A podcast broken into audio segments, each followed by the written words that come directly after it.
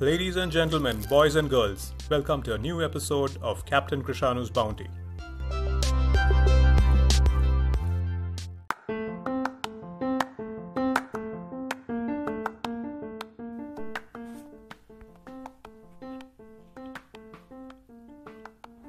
I'll be taking a diversion today from ethical hacking and bug bounties to talk about something more grave and thought provoking. It's something the entire civilization is experiencing and has also been in the news recently. I thought it'll be interesting to do a talk on it. Therefore, my topic for today is hybrid warfare. Note, this is a political topic, therefore, the views expressed here are entirely my own and has no bias towards any government, belief, or society. Also, please note that I'm not a historian or expert in this. The details I will be take, talking about is gathered from various articles and research papers in the internet. So, what is hybrid warfare? As you can see, it's made of two aspects hybrid and warfare. Let's take a look at what each means. The word hybrid means concoction of two different things. It can be used for living and non living beings. For example, we have seen methodologies where two different species of plants are brought together and made to grow into something new, or different animal species are made to mate to give rise to a cross between the two. Therefore, it's simple. When two things with different attributes come together to create something new, it's referred to as hybrid. Cool. So, what is warfare? Warfare is an operation conducted by military, often including weapons between conflicting entities. Typically, armed conflicts between groups or nations have been known to take place on battlefield, also referred to as national borders. Therefore, what is hybrid warfare? Now that we know what the individual words hybrid and warfare stands for, let's bring them together Therefore, it is a tactic in warfare carried out alongside an armed conflict via non military tools like cyber attacks, disinformation, fake news campaigns, espionage, etc., to achieve warlike conclusions. By the way, if you think this is a new tactic, then you have gone completely wrong.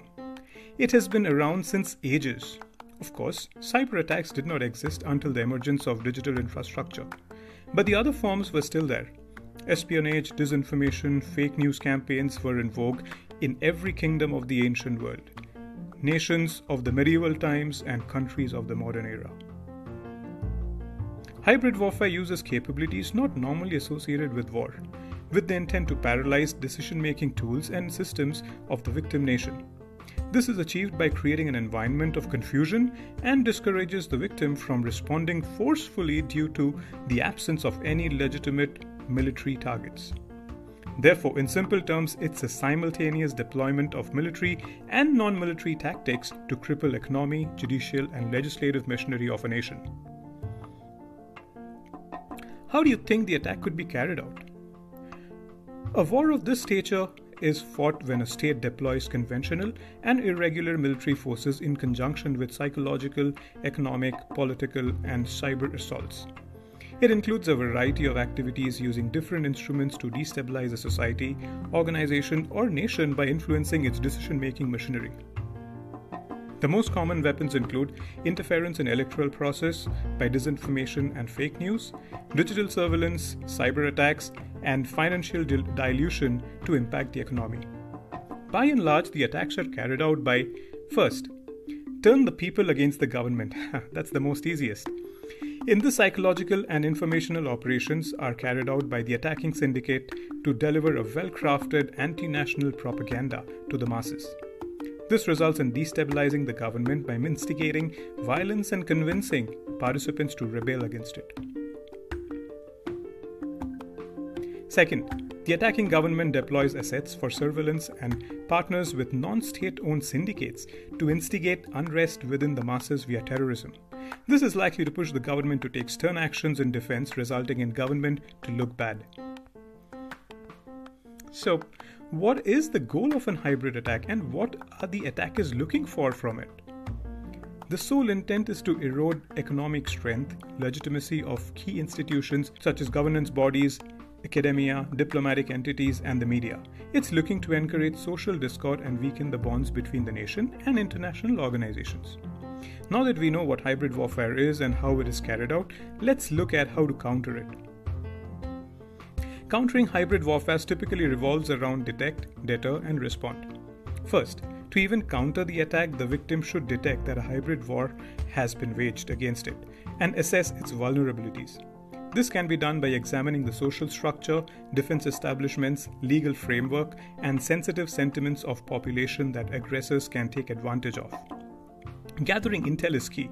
Therefore, intelligence should be gathered for military and civil lines by beefing up digital surveillance to track social media activities in order to nail down disinformation attempts.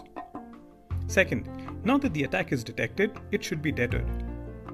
One of the ways is by employing the denial strategy, in which the existence of any threat whatsoever is completely denied.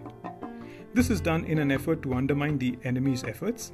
Meting out punishment to perpetrators is a common practice too, among many governments in which the enemy is informed of consequences of its actions. Finally, get all weapons in the armory to action.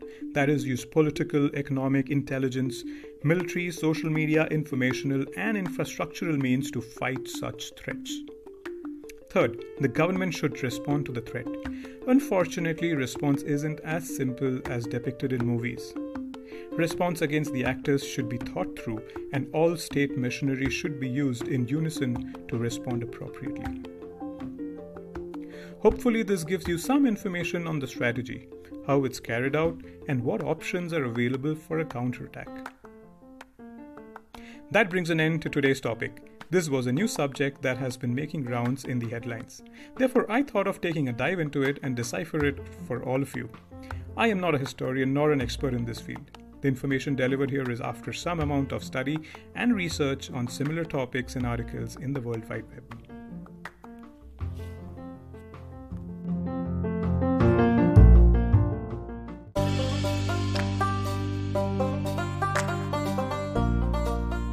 On that note, I will sign off today and talk to you in the next episode of Captain Krishanu's Bounty. Stay safe. Bye bye.